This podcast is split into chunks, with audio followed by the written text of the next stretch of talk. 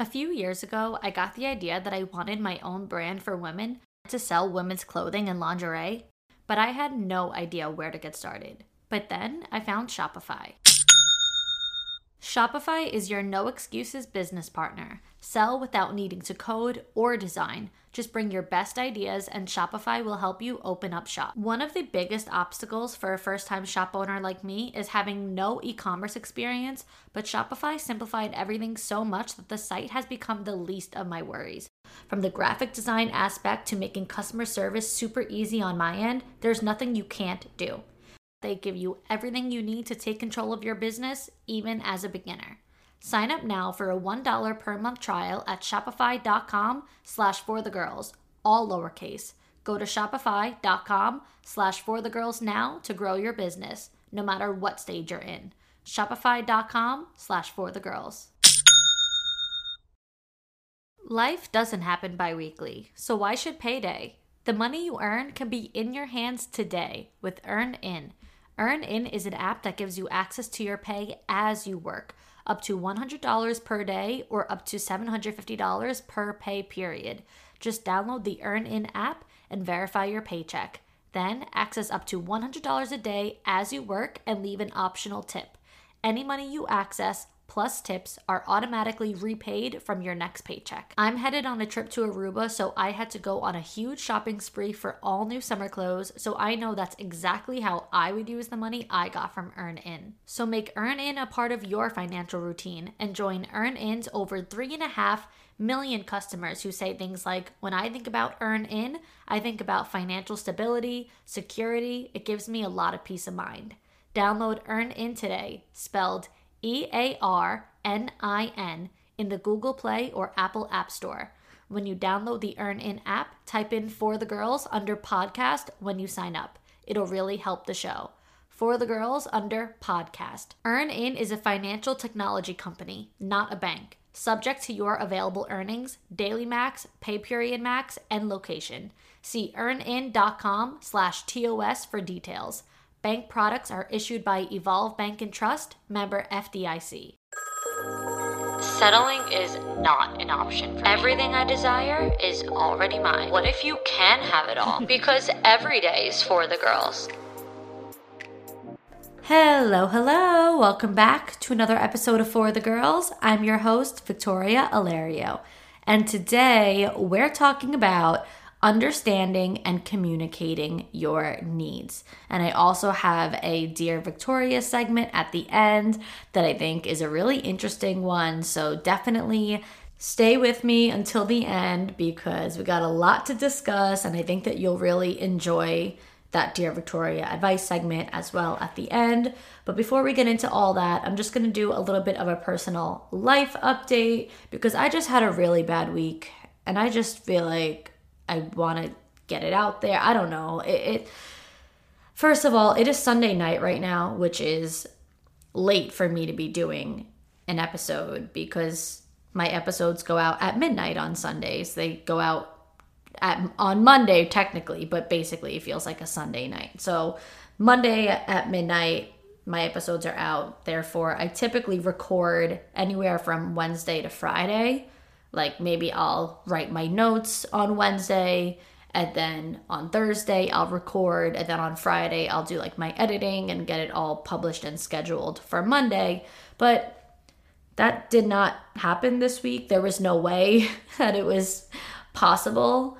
First things first, I was actually sick. So I had uh, nothing major, but I had like a cold. So I was really stuffy. I kind of still sound a little bit stuffy, but I was stuffy, my throat was scratchy. I just didn't really feel well, so that was already happening. And then on Thursday, my I don't I really don't want to cry cuz I've been crying for 4 days now. I don't even know, but I've been basically crying since Thursday. My dog died um, that I've had for 10 years. And here I am crying. I'm really going to try not to, but it's just been very hard because it was quite sudden. And, um, you know, I feel like people, I, I, I never really understood it myself. Like, you know, the way that people get all worked up about pets dying. Like I feel like I used to feel like I I wouldn't really relate or understand and it was clearly just because I had never been through it, but my dog was 10. You know, it's just it's really it's something that I can't even explain because you don't really realize how fast the time flies. You know, like 10 years I had her, and it feels like just yesterday that I got her, and you know, time just gets ahead of you so fast. And now I'm like, of course, I wish I could go back and do it all over again. And there's I just wish I would have spent more time with her. I wish I didn't move around so much. You know, she was my dog and I got her when I was in college, but then you know, I moved to Florida and I intended on taking her with me when I moved in the first place, but I had I was moving out of my mom's house and my mom at that time was like, "Please no, like you're leaving. Don't take the dog. Like the house is going to be so quiet. Like no, leave her here." So I left her and I intended on like eventually taking her, but it just ended up like you don't want to take the dog out of the house where she's so comfortable and she loves to be and of course she was so so so attached to my mom like she was originally my dog but really i mean that was my mom's dog because she was just obsessed with her and all the years of me moving around, you know, I was in Florida, then I went to Hoboken, and in Hoboken, I couldn't have a dog. So it just kind of ended up that my mom ended up really keeping her. And so now that I've been closer to home, of course, I, I see her all the time, and I, I love her as if she's still my own, regardless of where she lives. That's like my baby. She was the first living thing I ever had to take care of in my life and yeah, like uh, now, of course, what do you think is going on in my head? I'm like, all these years, like, I wish I never left her. And it's just, oh my God, it's just awful. I mean, she really, I guess she was sick. I, I keep saying she wasn't sick, but she wasn't like old and struggling. It just, it kind of all happened so fast. And she didn't really feel well that week, but two weeks ago she's fine and bopping around and doing her thing. And then as of like last sunday well i guess kind of last weekend but really last sunday she didn't feel well. She got sick and we took her to the vet on wednesday. And her blood work was fine. Like everything was supposed to be fine. And then thursday she passed away. And even the vet was shocked because the vet just didn't think it was going to happen that fast. And so it's just been a really hard weekend and anyone who's gone through that can relate and i guess there's never the right time or you're never like really fully mentally and emotionally prepared. Like i keep saying i wish we had more time you know another 3 years another 4 years. I know plenty of people who had dogs live to 15 16 17 my cousin's dog lived to 19 so to me i'm like 10 I, I think of 10 as being so young. And so I I say I wish we had more time but then on the other end I'm like in another three years but I have been fine? But I have been like oh it's okay because I've had it for 13 years? No I've been hurt just as bad. So I guess there's no way to really prepare or to feel better about it you know? It was just sudden and the only peace I have with it is that she was home and she was with my mom and in her bed and that's just where she loved to be. I I feel so terrible, but you know, I'm just glad we didn't have to put her down. I'm glad that it wasn't like in a vet or in a hospital, like a dog hospital, because she hated places like that. She didn't even like going to the groomer. My dog didn't even like leaving the house. There is one place that she ever cared to go, and that was the park. But other than that, she um she didn't like to leave the house. She has a personality just like me. She's like a little old lady. She's a homebody. She loves to eat. She loves to lay in bed. She loves to listen to music and just hang out at home. She had no interest in anyone or anything other than like my family me, my mom, my dad, and my brother. And that's who she was, you know, with. So I'm just that's the only peace I have is that we didn't have to, you know, put her down. But, and if you don't have a dog, I'm sorry for you to listen to all of this because I know that you can't relate. And like I said, once upon a time, I couldn't relate either. But shit, I mean, it is just the worst. Like, I just keep picturing her and she, she was just such a little baby and I'm just I just feel so sad for her and I just hope she's okay. And yeah, I, I just I, I just hope that she's okay. That's that's really it. I guess that's all, all you could hope for. But for anyone else who does have a dog, just you know, don't don't ever like leave their side seriously. Just appreciate all of the time that you have with them because uh, it go it goes so fast. I can't even fathom that she was 10 years old because I don't know where the 10 years went. I think of her as such a baby. I really do. So that is that and you know on this literally on the day that she died, I had to um, have an MRI on my back because for the past year I've been really suffering with back pain.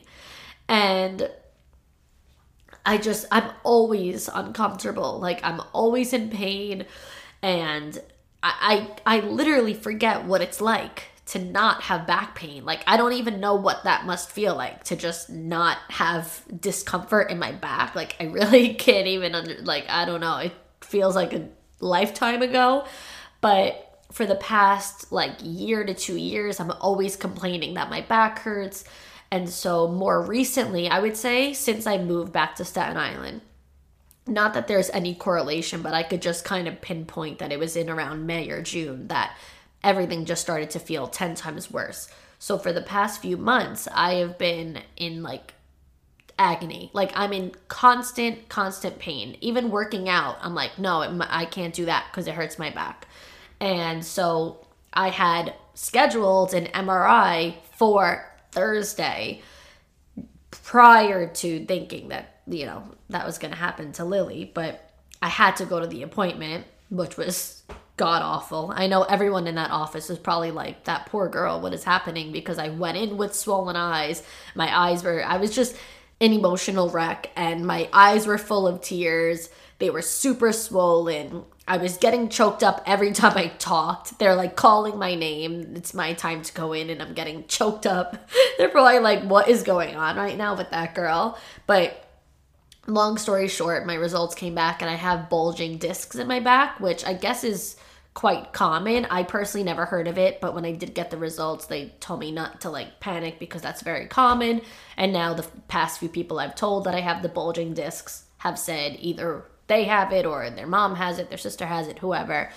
And I'm just I have relief that I know what it is now and now I have like solutions that I can do, but if anyone can relate or has had them whatever, just please send me any like tips and tricks and what you've done and how you've helped yourself because I guess I'm going to go to the chiropractor. Some people say it helps, some people say it doesn't. They say physical therapy. Everyone has opinions on like what's better or worse. Go to physical therapy, go to the chiropractor, get a massage therapist. Me personally, I've gotten massages for years, never helped me. So I really don't know, but I just, I'm really looking to alleviate this back pain because it, it hurts.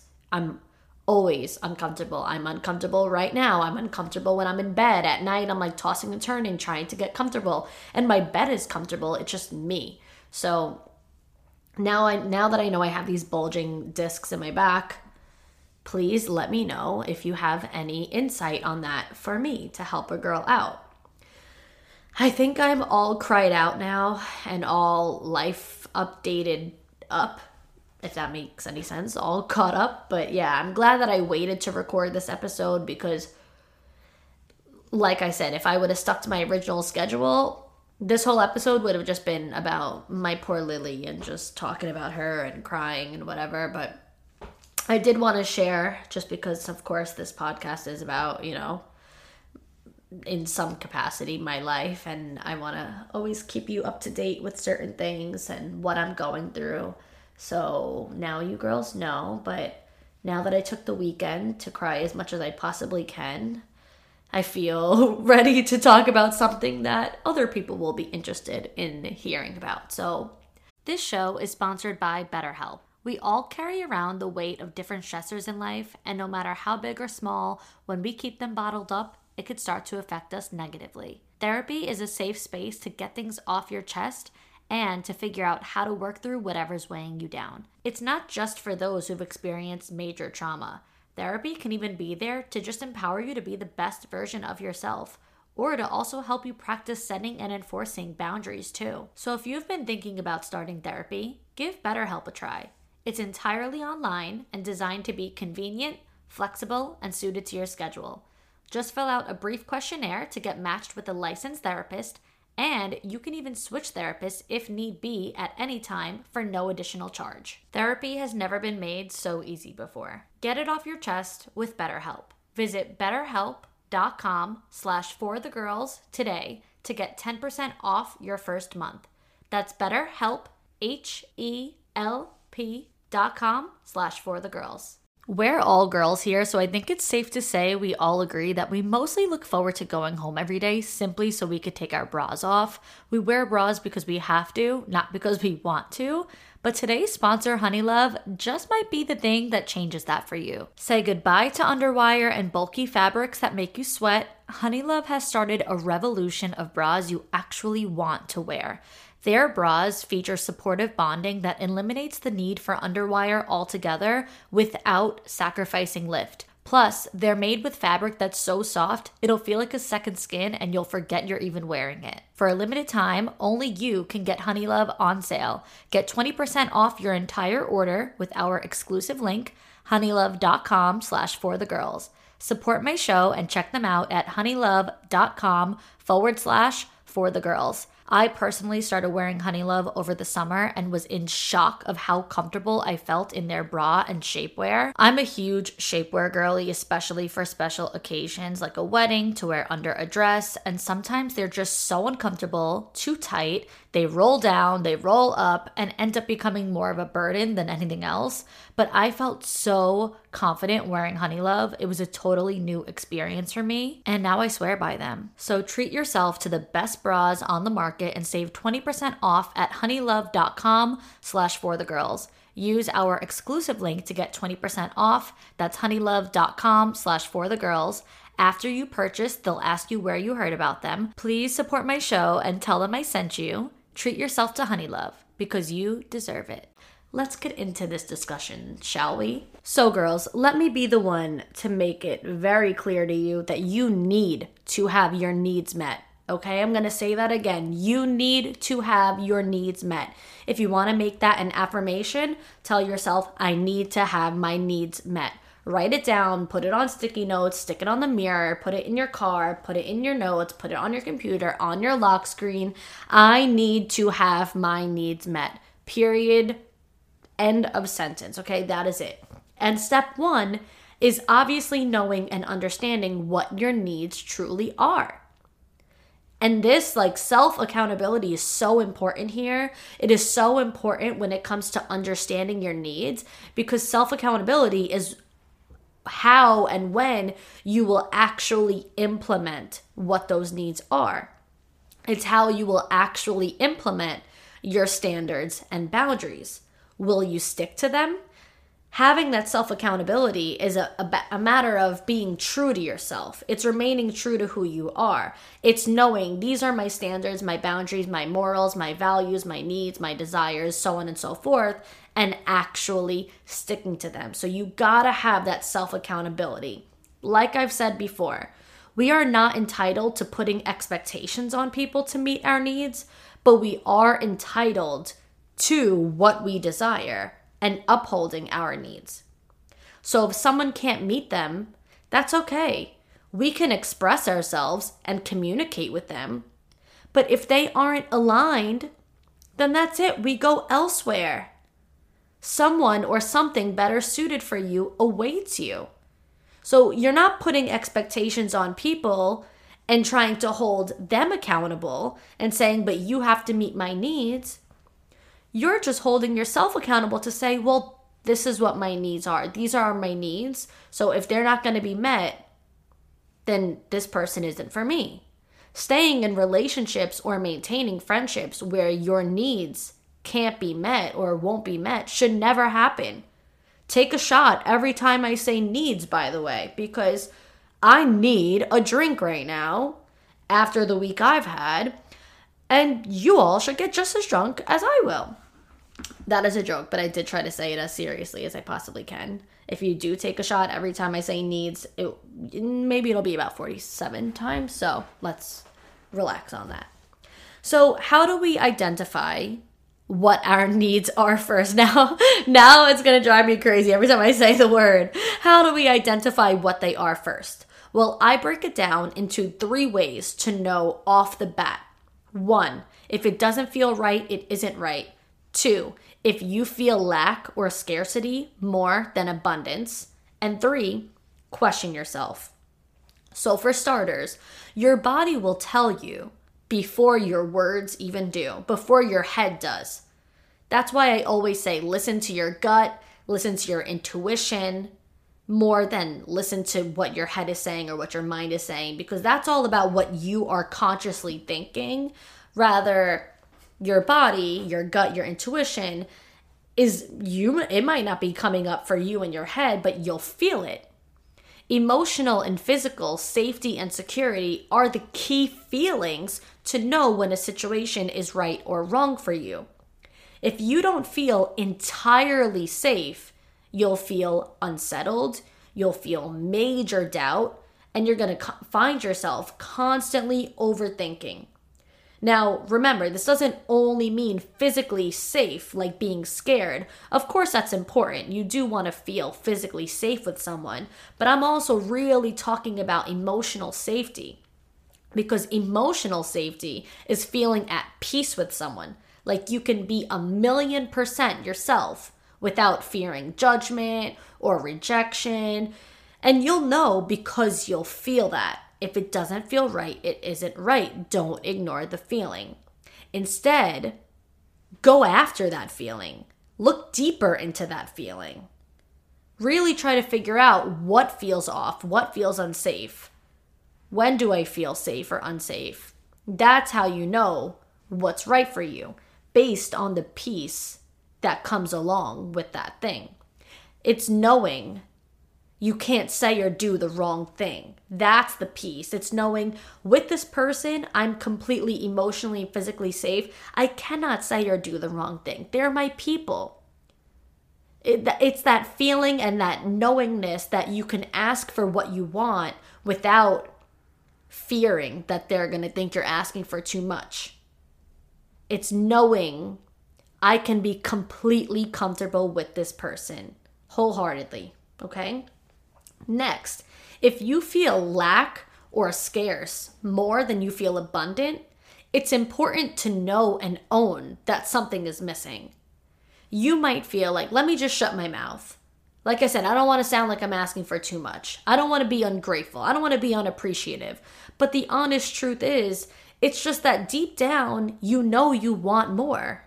Or even better, you know that you need more take another shot.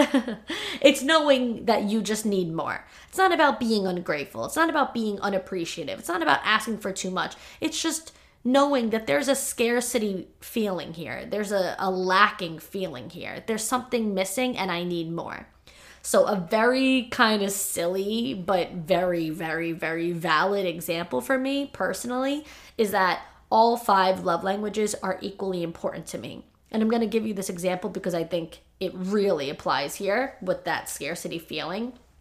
Everyone says that there's got to be one. No, you can't have all five. One takes precedent. You'll you'll need one more than the other. But for me personally, knowing my needs, take a shot. I can say all five are equally important. And it's even like the biggest gurus like Jay Shetty, like all of them say, no, you need to have really know what your one love language is. And I disagree. Maybe Jay Shetty is more emotionally evolved than I am in this world because he's been around the block. But uh, I don't care. This is how I truly feel. And I think it's very valid if you feel the same way as well. I can honestly say that if physical touch is present, but words of affirmation aren't, I will feel the lack of that. And I will feel the need for words. But if the roles were reversed, if words of affirmation were present and physical touch were not, I would feel that and question why isn't my partner affectionate with me? Like, are they not attracted to me? They don't touch me. Even if they tell me I'm so beautiful, I would feel that they're not attracted to me because they're not touching me. So, either way you spin it, it would matter to me. I would feel the lack. Or if quality time, if that was fulfilled, but gifts didn't exist, I'd feel like nothing, even the smallest of things, nothing makes my partner think of me that they would want to surprise me with a gift. Even if it was a pack of gum that just happened to be a flavor that I like.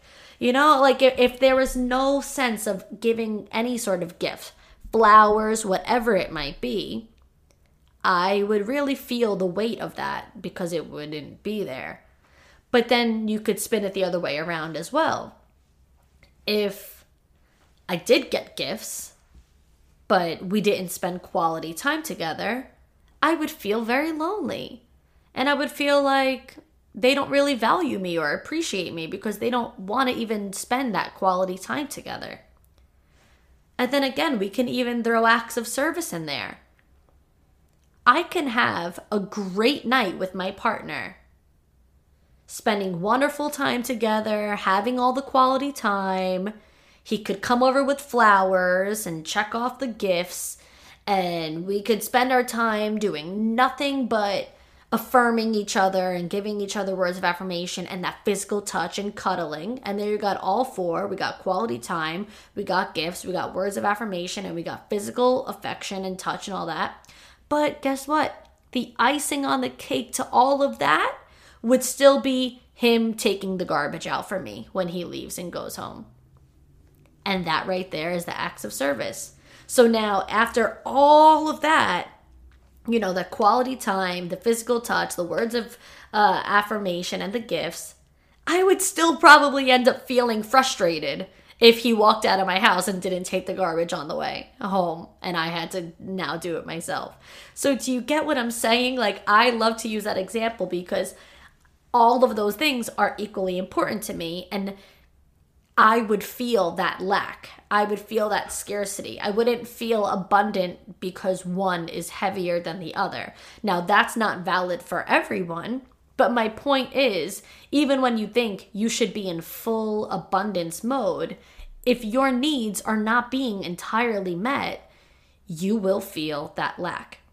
But it's important to identify what exactly is being called on your heart so you're not left feeling confused, okay? Because you have to make it as tangible as possible. This is what I need.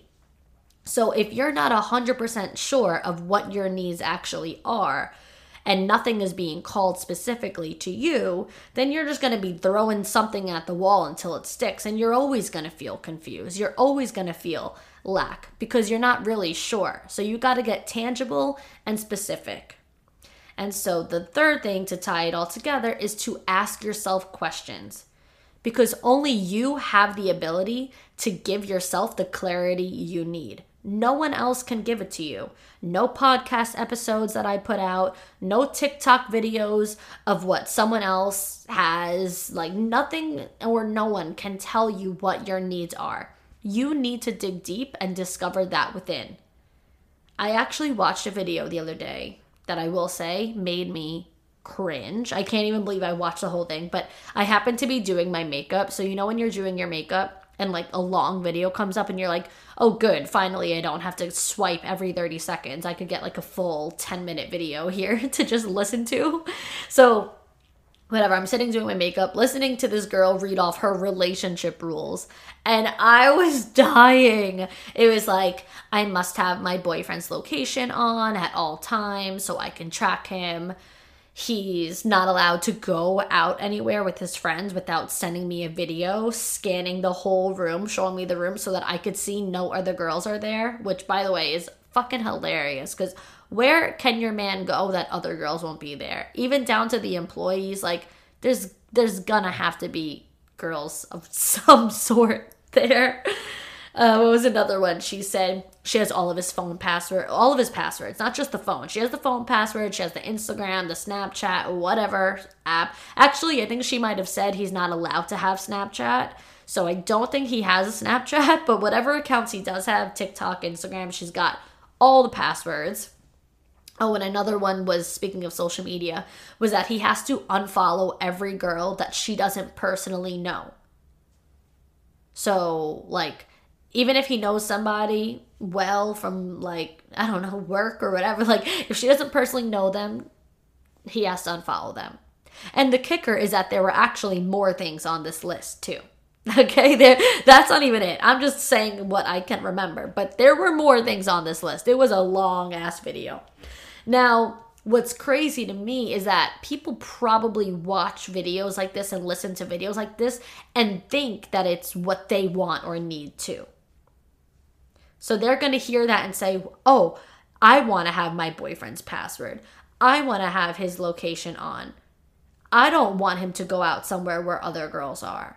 Or you should unfollow every girl that I don't personally know. Me personally, whether it's just who I am as a person with my confidence or whether it's in my relationship specifically with this person that I trust. I don't know which way it is, but me personally, I don't find any of those things to be necessary. I don't need any of those things. Let's put it that way. Even if I said, yeah, sure, like I would turn on location just to just to know, like I, I just don't need it. Like I wouldn't be opposed. Like of course if he asked or offered, I wouldn't say no, I don't want it. I just I just don't need it. Or if he offered to, you know, never go out with his friends or unfollow every girl he's ever known, like, sure, like, go for it. It doesn't, it just, I wouldn't necessarily ask of those things because I just don't need those things. I don't find those things necessary. If I need to know where you are, I'm just going to call you. I'm just going to ask you. I've never been the type to have anyone's location, even aside from relationships. I know a lot of my friends have my location. I don't even know how to check their location. I just never it, my brain doesn't go there. If I want to know where you are, I call, I text, I'll just ask. Or if you're going to go for dinner and drinks with your friends, go because trust me, I go to dinner and drinks with my girlfriends and I want to be able to continue to do that. So I'm I wouldn't tell my partner that they can't do that. And then as far as the passwords, the honest truth is I would never even remember your passwords. There's really no point in me knowing because I don't even remember my own. I'm constantly having to reset my own passwords, probably on a weekly basis. I can't even tell you how many times that I have to reset my passwords because I don't even remember them. So I really probably wouldn't remember yours. I'm not opposed to it. Like, say, for example, you're not necessarily Instagram and stuff like that because really, why would any person ever need that? I would never want or need your social media account passwords. But say the phone for like safety purposes, you know, say that you have to get into their phone, I don't know, God forbid, of an emergency. Sure, of course, I, I'm totally fine with that. But I, I don't know. It's just, it's never come up. It's never been something I feel entitled to. It's never been something that I feel I need. I, uh, if my boyfriend is looking for something on my phone, I'll just be like, oh yeah, this is my password so that you could just type it so that you could open the phone. Oh, so tell me what, answer this text for me, you know, whatever it might be. Like, sure, things like that. But I don't know. Again, it's not a need.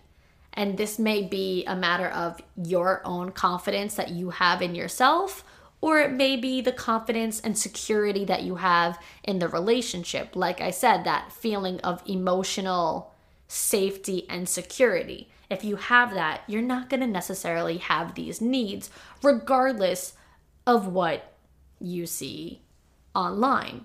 And the other thing, too, with the unfollowing situation, I mean, I'm not going to lie, a while back, months ago, I definitely did look at who my boyfriend follows on social media because I was curious.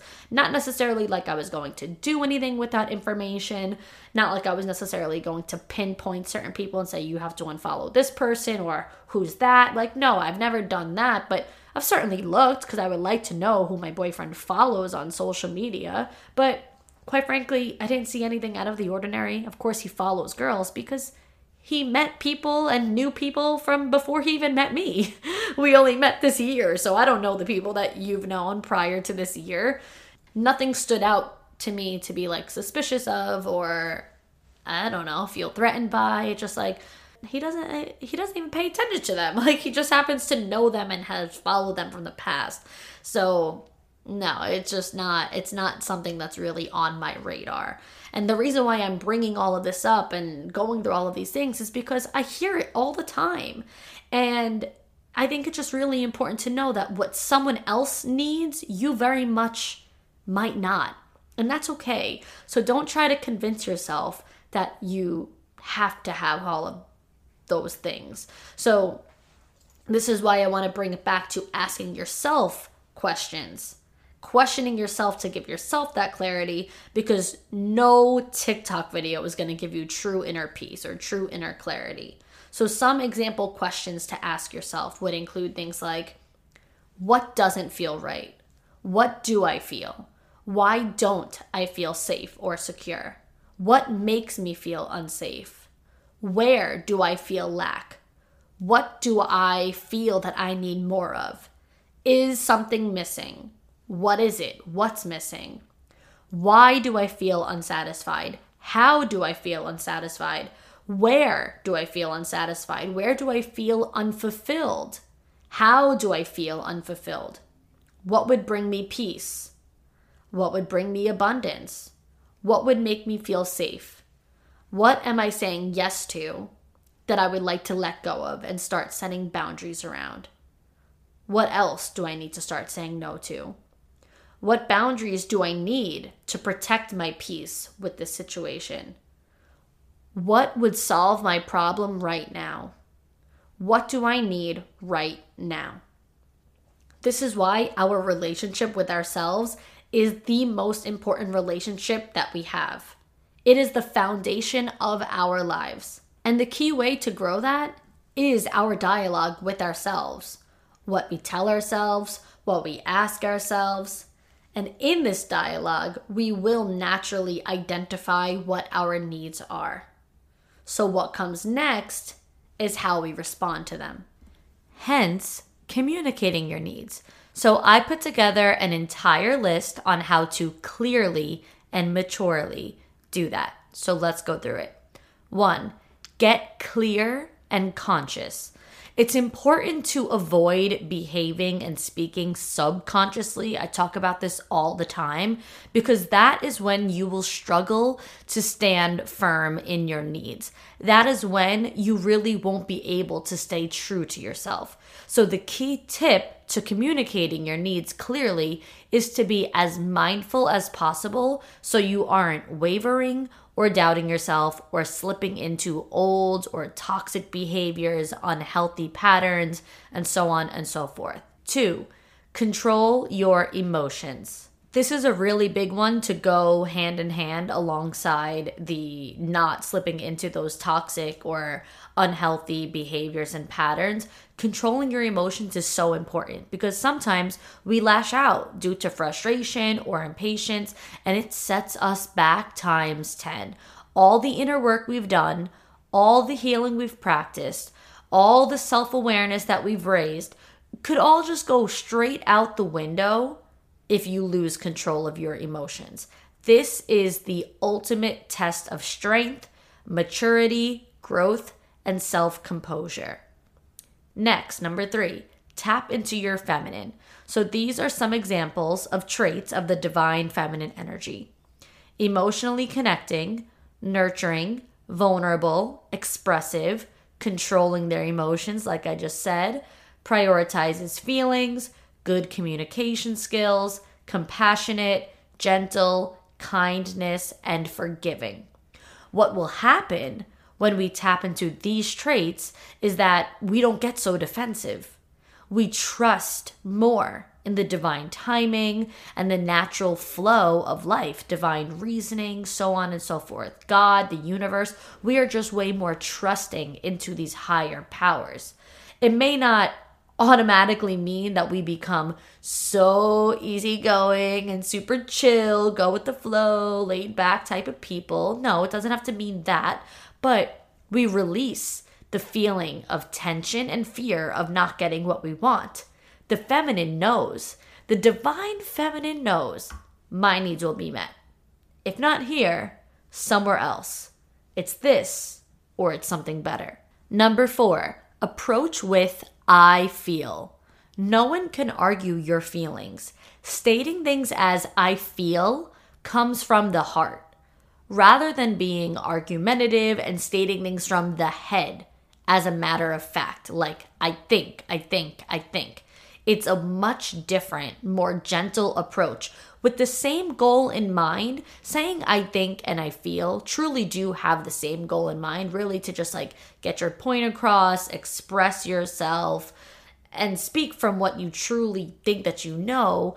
But I feel is all about what comes from the heart. It's all about feelings. And there's really no way to kind of argue that. So you kind of get to like be right in your feelings because your feelings are so valid.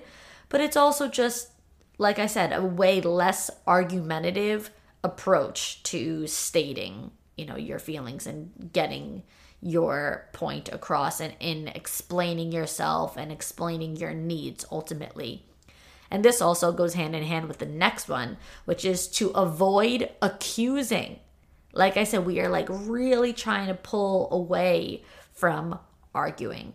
So that's why I suggest approaching with I feel, because being really accusatory is really hand in hand with a victim mentality.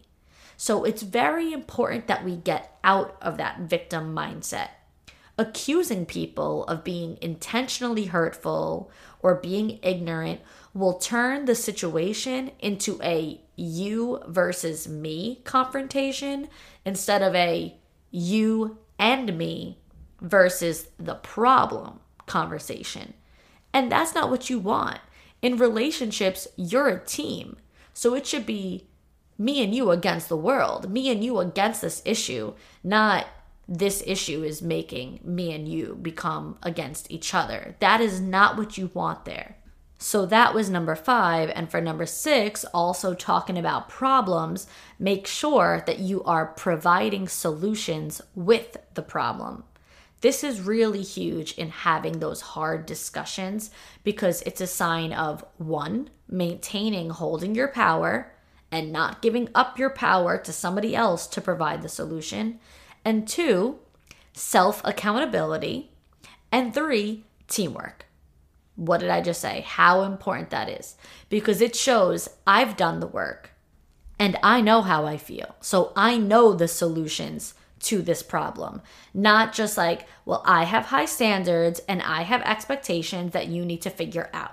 So, what are you going to do here? What are you going to do about this problem? No. When you can present a problem with solutions alongside, the problem, it shows that you're here with good intentions to help make the situation better, not worse. Think about it. Going back a couple bullets, how I said to avoid being accusatory, that is basically saying, here's there's a problem and you are the problem. You're causing the problem. This is your problem. Fix it. Provide like give me solutions. Fix this problem. Whereas if you have a need that's not being met and you have a problem in your relationship that you're able to say, here's what would make me happier, or here's what I need from you, or here's how that really made me feel, and here's what the way that I think is a better approach that will work for me moving forward. That right there goes to show, okay, I'm telling you, I'm being honest with you. There's something I'm not happy with. But I'm not here to fight with you. I'm here to help the situation. I know what I want, what I need. Like I said, I did the work. So I don't expect you to figure out what I need. I'm going to tell you what it is that I need because I did the work and I know it. Number seven is know their communication style. So, communicating with someone in their communication style will definitely help you get very far in these talks because it will make room for a sense of comfort for them to be able to express themselves with you and for them to also be able to understand you better. Some people like to say everything at once and then let the other person reply. Some people like to have back and forth dialogue. So you have to know the style that works for you and that works for them. Are you the type of person who's going to send a novel and then just let them read the whole novel and get back to you in bullet point format, let them check all the boxes? Or do you just want to get the main initial priority focal point out there first and then like save all the rest of the things to throw into the conversation as time goes on? It really depends. But if you talk to someone in the communication style that you know that they respond well to, they're just going to do so much better in the conversation. They're going to have that space to communicate the way that they do best. Whereas if you have had these issues and whatnot before and it's turned into arguments and this style of conversating really just hasn't worked out in the past, then clearly you shouldn't be doing it again. You should make it a conscious effort to avoid going back into cycles and repeating the same patterns with somebody again. That's when a relationship becomes toxic. So, if you're picking up on certain things that do work, that's when you can say, oh, okay, here's the issue that I have. I got to approach it in that way. Number eight, be open to feedback and remove expectations. If you're to get into communicating your needs, you really got to nail this one because you have to remember something. Your partner or whoever you're dealing with has their own set of beliefs, standards, morals, values, opinions, etc.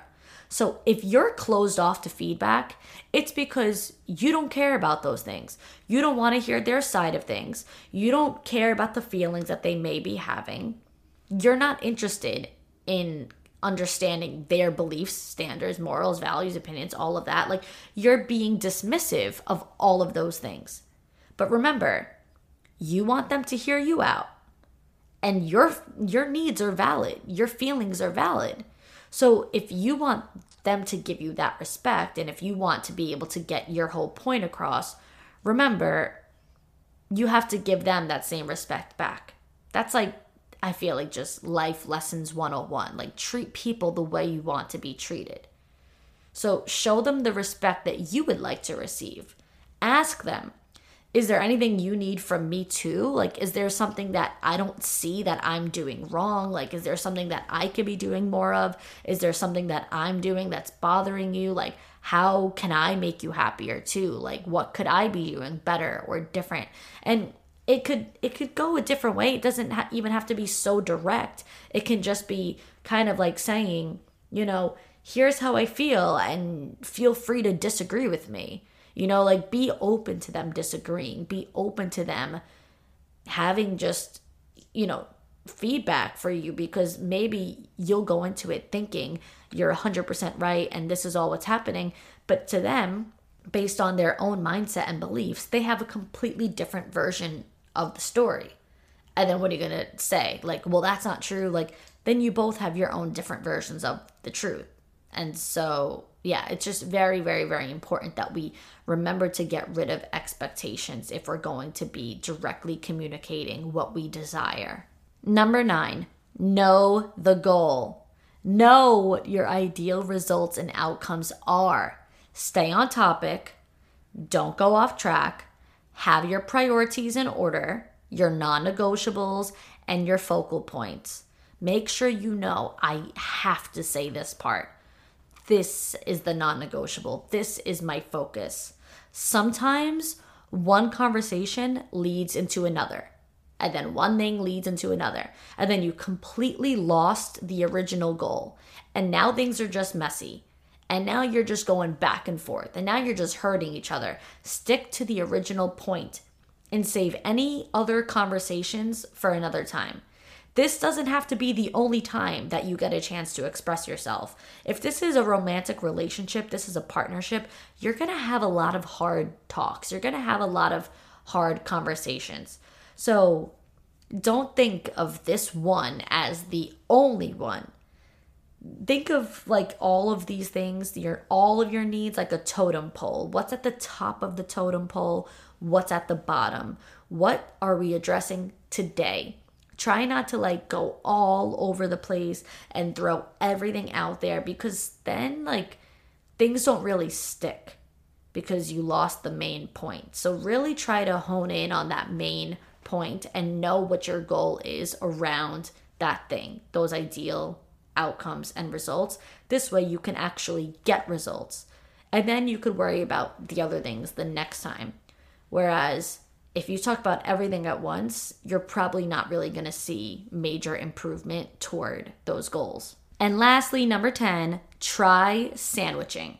Sandwiching can make hard conversations very simple. It looks like positive, negative, positive, okay? Imagine an Oreo or imagine a sandwich where it's like the bread is the positive, the inside stuff is the negative, and then the other bread is the positive, like the top and the bottom bread. You get what I'm saying? It's good news, bad news, good news, or compliment, criticism, compliment.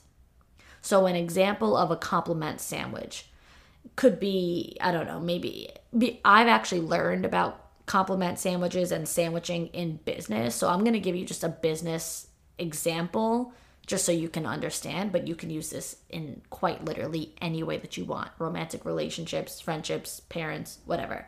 So, an example you've been working so hard, you're doing so well, and I love seeing your progress. Maybe though, next time you could try to change it up because this time it didn't really work out so well, and it'll probably be better if you try it like this instead. The last time I did this, it actually worked really well for me. So I think that'll probably be the right way to go. But the way that you did it was honestly really good for a first try, and you really should be proud of yourself. There, there you go. Very random, made up example, but you get the point. In the beginning, I complimented them, telling them they've been working so hard. I love their progress. But then in the middle, I gave them that feedback of, but you didn't really have good results from it. So this way worked for me, and you should try that because your way just obviously didn't work. And then at the end, I finished it up, closed it out with another compliment. Like, you should be so proud of yourself, though, because that was actually really good for a first try. So that's sandwiching.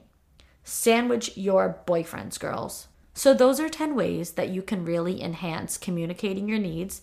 Not all 10 of those ways are going to work for everybody. They're just options for you to all like play with, try out, see what works for you. And some things are going to align with you better than others, and that's perfectly fine. But I think out of all 10 of these, you at least have some options. I think it's a very tangible, straightforward list. So try them out, give me some feedback. I'm open to feedback. I think that's one of their the the numbers on there. Be open to feedback. I definitely am as per usual. So let me know how it works out for you in your next like conversations.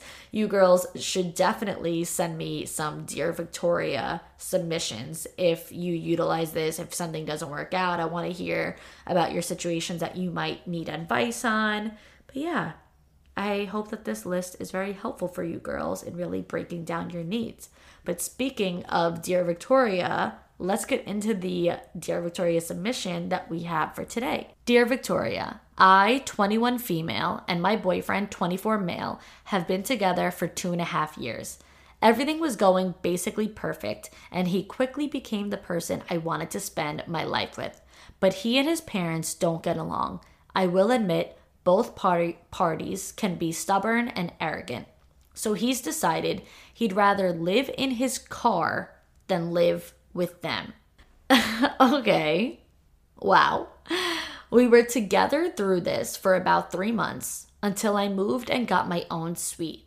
My boyfriend has his own new business, so he hasn't had many clients yet, so he isn't making enough money yet to pay his own rent. When I moved into the suite, he started relying on me to do his laundry, make him breakfast, etc.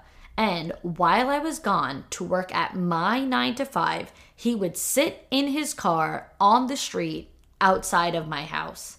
I still, I like feel like I can't even get through this. Oh my God, this is so crazy. I started to resent him because of this, and we ended up breaking up and getting back together when he moved back in with his family. Okay, thank God he moved back in with his family.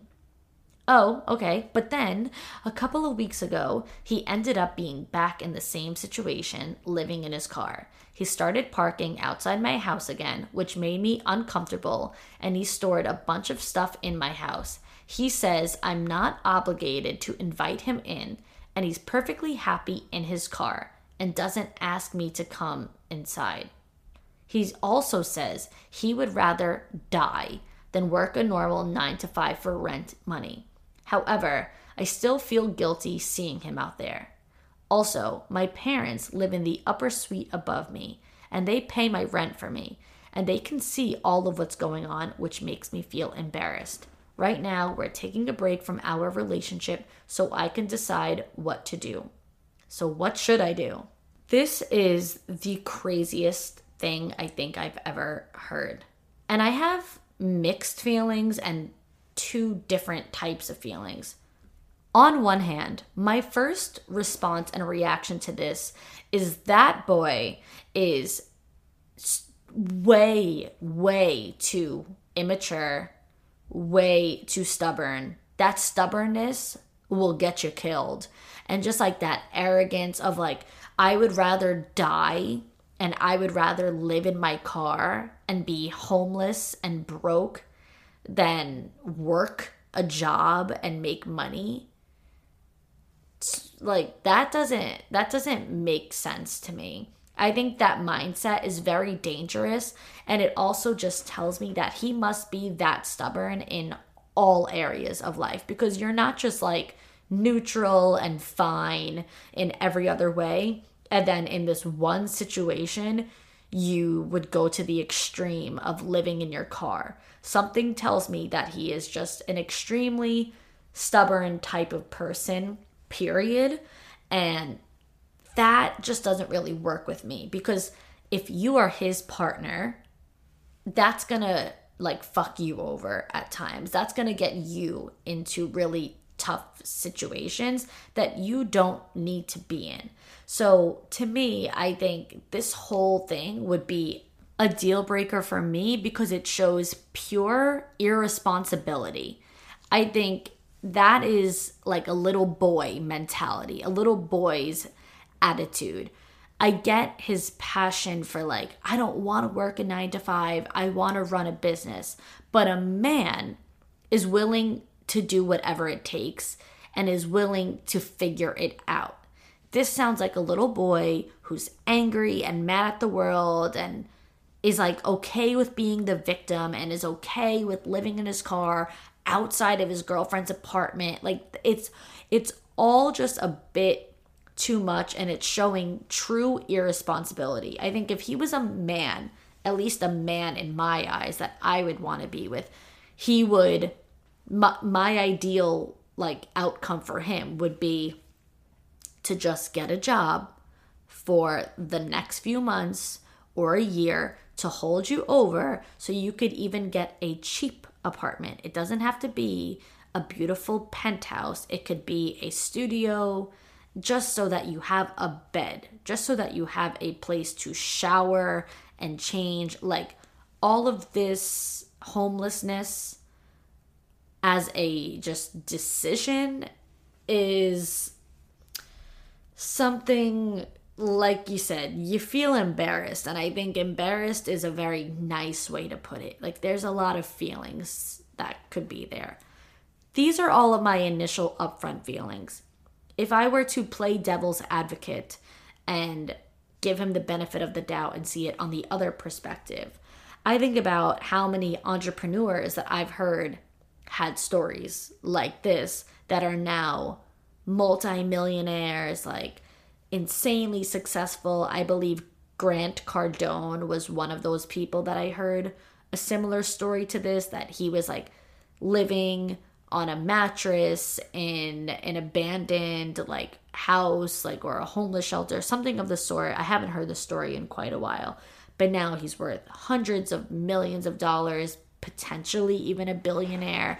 And that was because he had that hustle story of like, I'm going to make it work. I'm going to do whatever it takes to just run this business. And I have nothing else going for me. I was kicked out of school. I was on drugs. It was like one of those types of stories, if I remember correctly.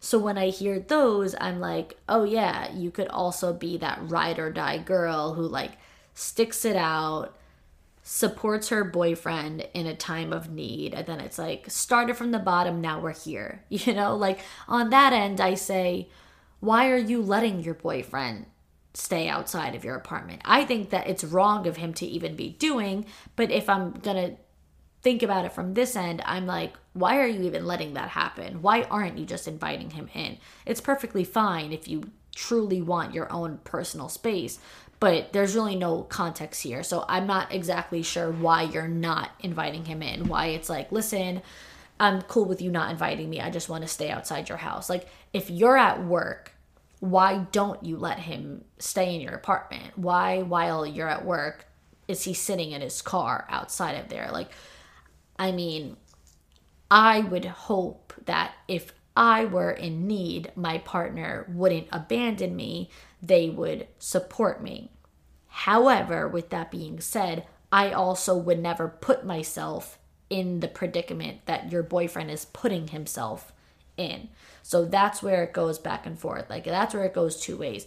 I think of it as if my parents kicked me out, if my job fired me, I couldn't get a job, I had nothing going for me, and I'm really trying. I'm trying to get a job. I'm going on interviews. I'm doing all of the things that I have to do, but I'm just struggling like no one's hiring. Like if I were in that situation, then I would be like, my fucking asshole boyfriend isn't even helping me. I'm sitting in my car outside his house.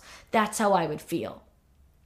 But that's not this situation, you know? So that's where I go the two ways. For me, I say he put himself in this position. He has a family that would let him live with them. He's decided to live in his car. He's decided to go back and forth from living with them to not. So to me, I think I would be telling my boyfriend that that's just unacceptable. Like, why are you choosing this life? Live with your parents. It's whatever. If they are making you miserable for the time being, like, sometimes you just kind of have to suck it up because you don't have another choice. They are your parents. They don't seem to be terrible people. I think you would have mentioned that. They just seem to be having issues, and that's probably the stubbornness and the fighting taking over. So I, I can't imagine choosing living in a car over choosing to live in a home for that reason. So I would have that conversation with him of like, I will not be with you if this is the life you keep choosing for yourself. Because that is just pure irresponsibility, in my opinion. That is just true immaturity and that stubbornness is way too much. It is dangerous how stubborn you are. So if you want to be with me, then you need to live with your parents and figure it out. Figure out the business stuff while having shelter. And if you refuse to live with your parents and you want to spend more time with me, like you want me to welcome you in more, then you need to get a job because I'm not going to let you mooch off of me, do your laundry here, eat my food, sleep in my place, rent free, all of these things if you're not making the effort to make money to at least survive. It's one thing if I need to support you a little bit for the next few months while you get your business running. That's a different conversation, but you have to at least be willing to get a job in that case. Maybe you won't make as much as I do because I have a, a true traditional nine to five. I'm on a salary, I'm making good money, but at least get something, a part time job. Just show me stability, show me proof that you can be responsible and you could be a man who's willing to do what he needs to do to make money, live, survive, and try to run his business in the process. Otherwise, I can't. I just can't be with you. That's what I think that I would do. But of course, I understand at least a little bit your indecisiveness of like breaking up, going back and forth, and like having a difficult time because it might not be that straightforward. It might not be that simple. You might think the way that I was thinking before of like, you know, of course I want to be there for you during this time. I hope that your business blows up. I hope you become a super successful millionaire. I hope all of these things. So I want to be there for you, ride or die chick during these hard times. Like that, you know, my brain goes in that direction as well as like I'm empathetic toward that situation. Like I I get it. But yeah, I think I would give that ultimatum of like you either live with your parents and run your business and sure I'll be with you then or you I, I don't know, get a job and you could stay with me a little bit. You don't have to fully pay for all of these things because I know you won't have that kind of money, but I need to at least see the proof. I need to at least see the effort. And then, yeah, I mean, of course, I would let my partner live with me if they were in a tough time. So I hope that that helps. I just cannot get over how stubborn someone can be. Like that is just so crazy to me. But yeah, that that's all I got for you. And I definitely want an update on this. That is for sure. If anyone else needs some help from me, any advice, please be sure to email me to victoria.forthegirlspodcast at gmail.com. Please make the subject say Dear Victoria so you automatically go into the right folder. And then that is all we have for today. Thank you, girls, so much for listening. Thank you, girls, for letting me vent and more like breakdown. I really needed to get that all out there. But I appreciate you all so much for being here. Until next time, girls. Hey, I'm Sharleen Joynt, and you may remember me from season 18 of The Bachelor, and this is my husband, Andy. Hello. Together, we host Dear Shandy, a relationship podcast where we answer all your burning relationship questions and satisfy your guilty pleasure, aka Bachelor needs. Not only do we provide the best Bachelor recaps in all the land, So we're told. but we even bring on your favorite couples from Bachelor Nation for live double dates. Subscribe to Dear Shandy. We guarantee belly laughs, razor sharp advice, and to never take ourselves too seriously.